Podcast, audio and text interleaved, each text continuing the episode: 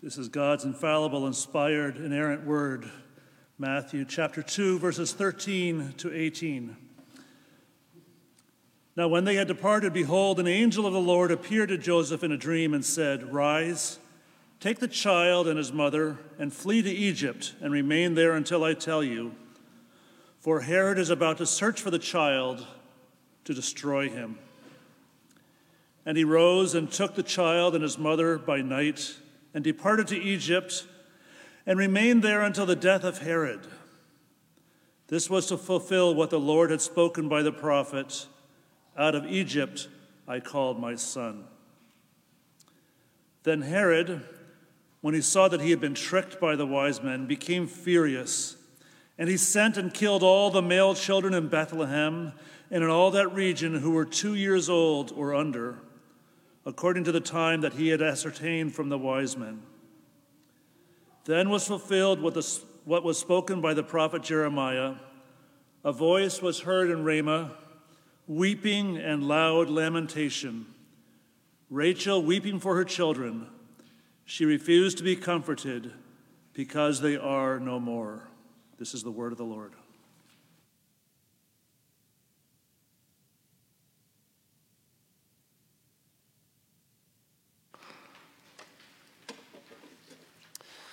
Well, what happens after Christmas? When all the presents are opened, all the turkeys, or whatever you eat at your house, have been eaten, all the Christmas movies watched, what then? Well, culturally, lots of things happen after Christmas. Holidays continue for lots of us, at least until New Year's Day. Winter fun is had, leftovers get eaten, Lego sets get built. And a week or two later, life picks up where it left off. School restarts, you know, hopefully parents return to work, the regular schedule gets resumed. But what happens in the Bible after Christmas? You ever thought about that question? Well, the first thing that happened, we didn't read it here today, but it was the visit of the wise men, the Magi from the east. And contrary to most manger scenes, you may know this, but it kind of annoys me continually, is that the wise men, they weren't there, you know, the night that Jesus was born. The likely timeline is they saw the star of Jesus in the east, somewhere far in the east, Babylon or something, on the night of his birth, and then began the long journey to Israel, and they arrived likely weeks or months after his birth. And that same star reappears to guide them. If you read the story carefully, right here, or in Matthew 2, verse 11, sorry, not here, but the, the Magi don't enter the stable to meet Jesus. They, they meet Jesus at a house. See, Jesus didn't live in the manger, you know, for his whole childhood, just for that first night or two. But, but the wise men arrive months later. They meet Jesus at the house. It only says Mary was there. Joseph may have been, you know, working or whatever. Uh, the wise men fall down. They worship Jesus. They give, they give the gifts, and then they take off. And that's where our text picks up the story. So what happens after Christmas in the, in the, here? Uh, there's a narrow escape followed by a tragedy. And in this somewhat disturbing story, I do think we see something important about the nature of Jesus, what he means for Israel, what he means for us. In the aftermath of Christmas, what do we learn about this man who's been born Savior, this Christ the Lord? Who is he? Well, I have three things I think this text teaches us. First, he's the new Israel. Second, he's the true king. And third, he's the man of sorrows. Let's work through those together. First, the new Israel. Look at verse 13. When they, that's referring to the wise men, when they had departed, behold, an angel of the Lord appeared to Joseph. See, whenever a biblical writer uses the word behold, you should try to picture it with an exclamation point. They are telling you to look at something, something surprising is happening. In more common language, we might read it uh, when the wise men had departed, whoa, you know, an angel of the Lord appeared to Joseph in a dream. It's shocking, it's surprising. Now, angels are everywhere in the early days of Jesus. One appeared to Zechariah, maybe Jesus' uncle, a relative of some kind. One appears to Mary. Joseph already had one dream with an angel. This is number two. But the angel shows up again and has an important message. And what does he say? He says, Rise, take the child and his mother, flee to Egypt, because Herod's about to try and destroy him. Now, my children, uh, I, have been reading with them. They've been reading on their own too a little bit. The, this series of books called Max and Liz. And, and it's this, story, this series where these cats and dogs follow around Bible characters. And the author, Jenny Cote, she tells the biblical stories, but adds a lot of details and, and conversations. It's sort of like the, the, the, story doesn't change, but a lot of the details are, are kind of fictionalized, lots of little extras. And when she gets to this story, I really love the way she explains it. Because if you look carefully there, the first word the angel says to Joseph is rise. And it's in a dream. So this, this could be very literal, meaning like, get out of your bed or your, your sleeping mat or whatever you're sleeping on. Like, get up right now and go. And if you look carefully at verse 14, it says Joseph gets up and leaves at night and takes, takes Mary and Joseph by night to Egypt. And so, what happens in the Max and Liz version, the angel wakes Joseph up from a sleep, and he's hurriedly gathering up Mary and Jesus. And the soldiers are kind of coming into Bethlehem right at the same time. And, and, and, the soldiers are coming into town, and they're, they're kicking down doors and stuff like that. And Mary and Joseph are, are, are, are packing, they're saddling up their donkey. And then, and then a Roman soldier begins to bang on their front door for them to open up. And they're, they're like sneaking out the back just as like the soldier kicks the door in, and, and, they, and they have this really narrow escape uh, from Bethlehem. Now, now, did it happen that way? I don't. Know. It makes for a good story. It, it might have been. It, we, we aren't sure. But why Egypt? We do know they go there. Why do they go to Egypt? Well, I'll give you a practical reason, and I'll give you the theological reason. Egypt was about 145 kilometers from Bethlehem. You're like, that's not that far, an hour and a half in your car this afternoon or something. But if you're on foot, or even if you have a donkey or something, that's a multi day trip, maybe even a week long trip if you're a young family with a baby. Uh, but more importantly than, than the distance, the way the Roman Empire was divided up is that Egypt was a different jurisdiction. There's a different governor who is in charge there. So Herod, even though he's very powerful in his little, little area, he can't reach them there. There, there's Egyptian towns and cities for them to hide in, a different governor. So that's the practical reason. It's safe, it's far away. But notice that Matthew doesn't really give us that reason. He gives us a theological reason. If you look in the middle of verse 15, he says, This was to fulfill what the Lord had spoken by the prophet Out of Egypt I called my son. All right, we got to do some background work to understand what Matthew's telling us. What you, can, what you should know is from the earliest days of Israel, one of the ways the scriptures spoke of Israel's relationship to God, one of the metaphors they used was it was like a child to a father.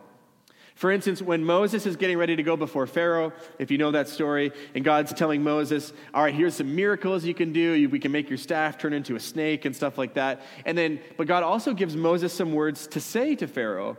And in Exodus 4:22, God says to Moses, Say to Pharaoh, Israel is my firstborn son. That's what he says to tell this, you know, this pagan, this non, you know, non-Jewish leader. Israel is my firstborn son. Later on, when Israel starts getting kings, 2 Samuel 7, God, God tells the people he considers his relationship to the kings of Israel like a father to a son, same kind of language. And later still, when Hosea the prophet comes along, and in Hosea 11, verse 1 says this When Israel was a child, I loved him, and out of Egypt I called my son. That's the prophecy, that's the text that Matthew's quoting here. But, when Hosea, but you need to know, when Hosea wrote those words, everyone assumed it wasn't prophecy, it was history. Because what they would have said is, oh, I remember when God called his people out of slavery in Egypt. I remember when he called his firstborn son out of Egypt. Wasn't that great? But it was in the past. Nearly everyone who read this text up until the time of Jesus assumed this is, this is referring to Israel when they left Egypt the first time, you know, leaving slavery, Pharaoh, and all that kind of stuff. But Matthew comes along and says, no, no, no, no, no. Hosea 11, 1, it isn't history, it's prophecy. It was, it was always going to be fulfilled by Jesus. So, in some ways, it's, it's, it's the true meaning of the verse out of Egypt I called my son, that was always intended to foreshadow or to predict Jesus going to Egypt and being called out again. Now, what's the point? Well, think about it this way. What I said is that Jesus is going to be the true or the new Israel. And if he's going to be the new Israel, he has to relive the history of Israel. Every t- eh, but every time they failed, he, ha- he will be faithful. Every time they grumbled, he's going to be thankful and grateful. Every time they went wrong, he's going to go right. So think of it this way How does Israel's history begin?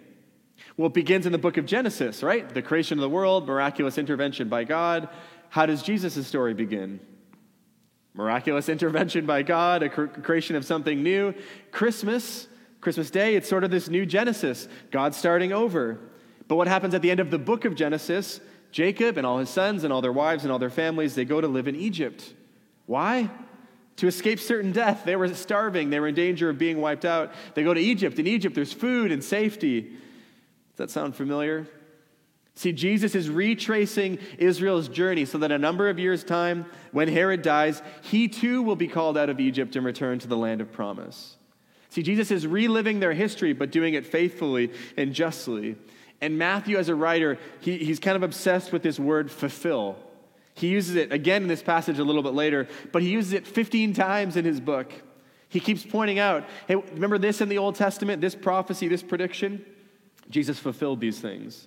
Matthew's point is that Jesus is the new Israel. He's starting over. There's been a new Genesis, there will be a new Exodus. Now, maybe you're wondering at this point, as I did. Does it matter? is, is, is it just a fun theological puzzle to unravel? I mean, in my humble opinion, it is a fun theological puzzle, but, but I think it matters for this reason. This Jesus, this new Israel, he's creating a new people of God. And if he is doing that, that means old ethnic divisions, they're not going to matter anymore. Old ceremonial law, it's going to be fulfilled. See, Jesus, as the new Israel, sets the table for a dramatic expansion of the kingdom of God into every corner of the world, not just to Jews. See, if there's a new Israel, it's going to change the ethnicity, uh, the, the scope of the people. But secondly, as the new Israel, King Jesus will be able to fully identify with, with old Israel, his, his old people, and with us. He will know all of their sorrows, all of their pain. He'll know what it's like to be homeless, to be a refugee, to be on the run, to be displaced. He knows what it's like to have enemies and to be pursued. And he knows what it will be like to, to come home. Hebrews says it's, he's this high priest who has suffered in every way, just like us. See, he did all the things Israel was called to do, yet was the perfect son that Israel never could be. Christmas brings different things to each of us, the Christmas season. And the day after Christmas brings different things to each of us. Sometimes it's joy and gladness and feasting and delight. Sometimes it's pain and sorrow and sadness and grief and regret. And most often, it's a mix of the two, right? Jesus knows your highs and your lows. He's with you in all of them. He's able to save and work in the middle of any of them because he's been there. So that's Jesus, the true Israel. That's what we're learning about him. Secondly, Jesus, the true king. Now, Bethlehem was not a big place, it was just a village. If you're from the Ottawa area, it was smaller than Russell, smaller than Almonte, smaller than Embrun. It was a place similar in size, you know, based on my research, uh, to a place near Ottawa called Munster. Now, I don't know if you, you've been to Munster. It's a small village southwest of Ottawa near Saunders Farm. If you've never heard of it, exactly. That's like how big, you know, how big and important Bethlehem was. Bethlehem, not a place you'd expect a king. I mean, it had sort of in its history this very famous king, King David, but it was a small village, and it probably had between five and 20 boys under the age of two. And if you do the math, the wise men get to Jerusalem a number of months after Jesus was born. They talk to Herod. They go to Bethlehem. By the time they, they, they find Jesus, leave Bethlehem, and Herod realizes he's been tricked. Another couple of weeks, maybe a month passes or so. And so it's been a year, a year and a half or something since Jesus has been born. Yet Herod, in his vengeance, in his jealousy, in his rage, he orders the killing of all the boys under two. And if you look, not just in Bethlehem, but also in the region, he goes a little on the high side just to make sure he gets everyone. Now, now why does Herod do this? Well, it goes back to the interaction he had with the wise men, which I know weren't part of this, wasn't part of this passage, so let me just explain. When the wise men get to Jerusalem, they assume all the Jews knew that a king had been born. like, aren't you paying attention to the stars, you know, the way we are? So they show up and ask, kind of innocently, Where is he who has been born king of the Jews? Now let's do a little thought exercise. Imagine someone came to my house, a random Tuesday or something, I'm working from home, doing pastor things, and they knock on my door and I go to answer it. And instead of Canadians, I see three or four men dressed in foreign garb, you know, Hawaiian shirts and shorts or something. And, and, and they, and they ask me, they say, Oh, uh, where is he who is born the pastor of Resurrection Church? Now, if you were me, what do you think you'd say? Well, you'd say something like, Well, right here. Like, or no, like, I'm the pastor of Resurrection Church. What do you mean, wh- where is he? Like, I'm, I'm standing right in front of you. See, when the, when the wise men go to Jerusalem and they're looking for the new king that has, has been born, Herod's like, I, am I'm, I'm right here. I'm like, I, I, am I not the king? See, Herod understands if a new king has been born, then there's a threat to his kingship, or he's already been displaced as the king, but sort of doesn't know it yet. See, Matthew 2, verse 3, when Herod talks to the, to the Magi, it says he was troubled by what they said. And troubled is just a understatement. you, you, you, don't genocide for being troubled. He was disturbed and, and perturbed and enraged. Herod was notoriously cruel. His cruelty was known in Rome. He killed all kinds of people he perceived as threats to his rule. He's just a tyrant in the, in the, in the, as, as, as far as that word can extend. And so when the Magi come with their question, Where is the true king? Herod orders a, a genocide, a killing, to protect his rule. So, two things I think we need to learn here. First is that the rich and powerful rarely respond well to the news of Jesus. The kingdom of God can be pretty tough on those who already have wealth or power or influence or prestige or beauty. Uh, anything that gets you ahead in this life can be detrimental when it comes to the kingdom of God, especially, particularly if you have a lot of it. Because Jesus comes along and he says, No, the, the, the first will be last and the last will be first. It says, Blessed are, are, the poor in spirit, for theirs is the kingdom of God. And, and when we read the scriptures, when current powers perceive the kingship of Jesus, they're like, oh, that's a threat to my rule.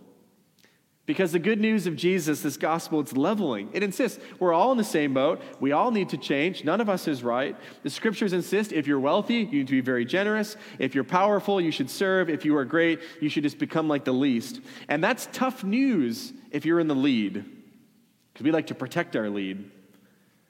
But starting here with Herod, it'll continue with Pontius Pilate and a whole slew of other Roman governors, officials, or whatever. People will feel threatened. Powerful people will feel threatened by the kingdom of God. Because if Jesus is the king, then no one else is. But the second thing we learn, excuse me, is that there is a little Herod in all of us. And that's a little tougher to swallow because lots of us don't have any issue with Jesus upending power structures and, and, and, getting the powerful people. Part of us wants to cheer, like, yeah, go get them. but in the quiet of your heart, is there a little voice that says, no one gets to tell me what to do? Externally, you may come across as peaceful and cooperative, a, just a lovely Canadian person. But perhaps inside you too are disturbed by the news there is another king who has a claim on your life. You know, another king, or the true king, could ask you to give your favorite Christmas present. Uh, a king could ask you to skip your holidays and put in extra time at work. A king could ask you, force you, to do just about anything. And I think in some ways, the Christian life can really be understood as this ongoing choice between uh, you being the king of your life and submitting to the true king. And we all have these regular times when we need to choose between going our own way and going the way that God has directed us. Right now, I'm building a small ice rink in our backyard.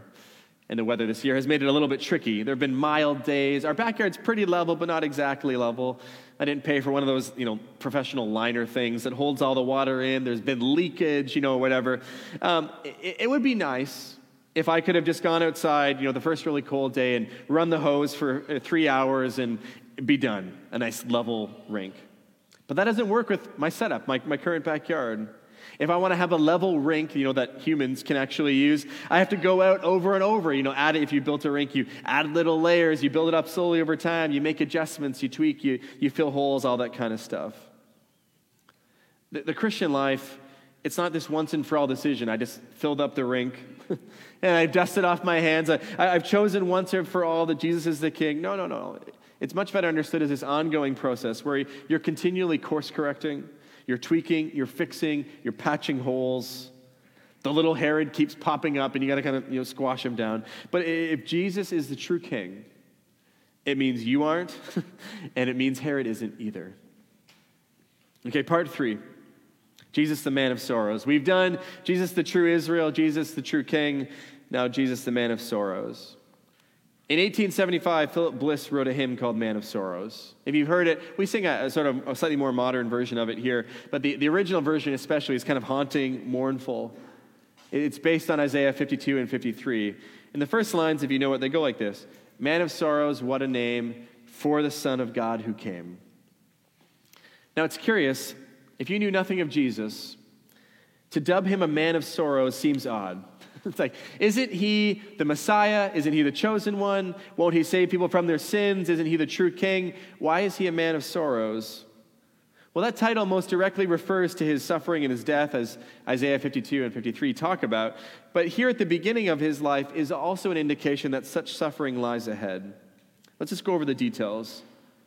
Verse 16 Herod realizes the wise men have tricked and eluded him. He sends soldiers to Bethlehem and the surrounding region. He kills all the male children under the age of two. It's commonly called the slaughter of the innocents. In more modern terms, these young boys are what we would call collateral damage civilian bystanders caught up in a battle between kings. Herod's anger and his rage has spilled over onto a number of babies. And I don't, I don't mean to make light of it, because it would have been horrible. I mean, it's just, it's just hard to imagine a small village with this kind of carnage. But Matthew uses this word fulfill again.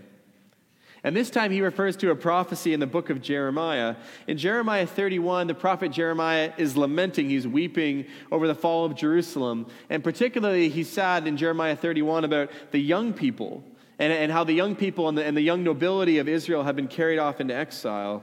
And the picture in Jerusalem in Jeremiah 31 is all these mothers in, the street weeping as their children are either are either dead or have been taken away. And the reference to Ramah uh, or Ramah is a town near Jerusalem. It's about five miles away, but the important thing about it is it was on the route that led to Babylon. So the way that their children were, were, you know, were dragged away from the city, that's, that, that town was on the route. Rachel, if you don't know who that refers to, it's one of Jacob's wives. It was his favorite wife, the mother to Joseph and Benjamin, who later turned into three of the tribes of Israel. And even though the exile was hundreds of years, maybe even a thousand years after Rachel had died, the grief is such that Jeremiah says in Jeremiah 31, uh, it's reaching into the grave to, to touch Rachel herself, this mother of Israel. You know, we have a phrase that's similar. We say, uh, you know, so and so would be rolling over in their grave if they saw what was happening now. It's sort of what Jeremiah is saying. He's saying if Rachel could see what was happening to her descendants, she would have wept, she would have refused to be comforted. And it's likely this saying that Rachel weeping for her children had become a kind of proverb by the time Jesus was born to describe the mistreatment of Jewish children. But like before, Matthew insists Jeremiah, he's not describing just a historical event, the fall of Jerusalem to, to the Babylonian Empire, but he's prophesying of a future event. It's a prophecy that'll be fulfilled like right now in the life of Jesus. The weeping at the fall of Jerusalem, the exile of God's people, was, was foreshadowing the weeping of the mothers of Bethlehem after Herod's men slaughtered their children. And what we find is that Jesus, throughout his life, will have suffering attached to it. And even though he escapes here, that we understand there will be a future day when he will give himself over to those who seek his life. He won't run. He won't be rescued by a miraculous visit from an angel. In fact, he'll, he'll intentionally refuse those things and he'll give up his life. But for now, just take a moment to enter the world of Jesus. Normally, when a child is born, those of you who've had babies recently, you might appreciate this, that event is surrounded by joy. Friends visit, family flies in from all over the country, and, and they coo over the baby, and, and every little thing that they learn and do is, is exciting, and meals are brought, and pictures are taken. And in our denomination, often the child's baptized and welcomed into the church, and they're the first this is, and then they roll over, and that's, you know, all these things. Jesus' life is different. It's surrounded by sadness and mourning and evil and death and then exile. I mean, talk about a blue Christmas. Like, that's exactly what's going on here. So, very simply, by, by, by uh, means of application, I would just ask this Anyone having a terrible Christmas? Is there anyone whose life is just surrounded by, by fresh sorrows? They might be big, but maybe they're just small. Maybe they're just canceled plans. Maybe you're watching this on video right now because you can't leave your house or someone in your family is sick. Or maybe your sorrow is bigger than that. Maybe this is the first Christmas without someone. Maybe Christmas just let you down. Maybe your friends haven't called. Maybe it's just been day after day of the same thing and there's no relief in sight. If Jesus is the man of sorrows, then he can be the Savior to all who weep. He can save those who suffer at the hands of a cruel world, like these, these children in Bethlehem. I think sometimes around Christmas, the beginning of a new year, we hope for a, that, that the new, a new year, it, we think it's going to bring the change we long for.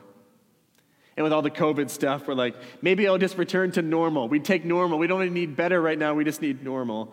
But, but I think in the flight to Egypt, the slaughter of the innocents, we understand that Jesus isn't giving us a fresh start. He's not sort of returning things to the status quo.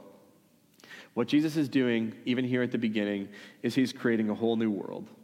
He's creating a new people, a new Israel. He's reigning as a king of a new kingdom that will one day cover the whole earth. And he's ministering to those who weep and are sad in sort of the old world. And he shouts into a world broken by Roman oppression I am making all things new. And he shouts into our world broken by COVID and everything else I am making all things new. Even in the midst of tra- tragedy, Jesus stakes his claim as the new Israel, the true king, the man of sorrows. So, what happens after Christmas? In some ways, it's the same old, same old. Maybe there'll be leftovers at your house, maybe a bit more vacation, but this is a chance for all of us not to treat Jesus in the same old way. He's making all things new, and the, and the invitation is to be part of his new world, and it's being extended to all of us. Let's pray together. Lord, we thank you and are grateful that even in sort of this blue Christmas of a passage, that, that you are still at work. We're still learning about what you will do in the future in the reality that we now live in.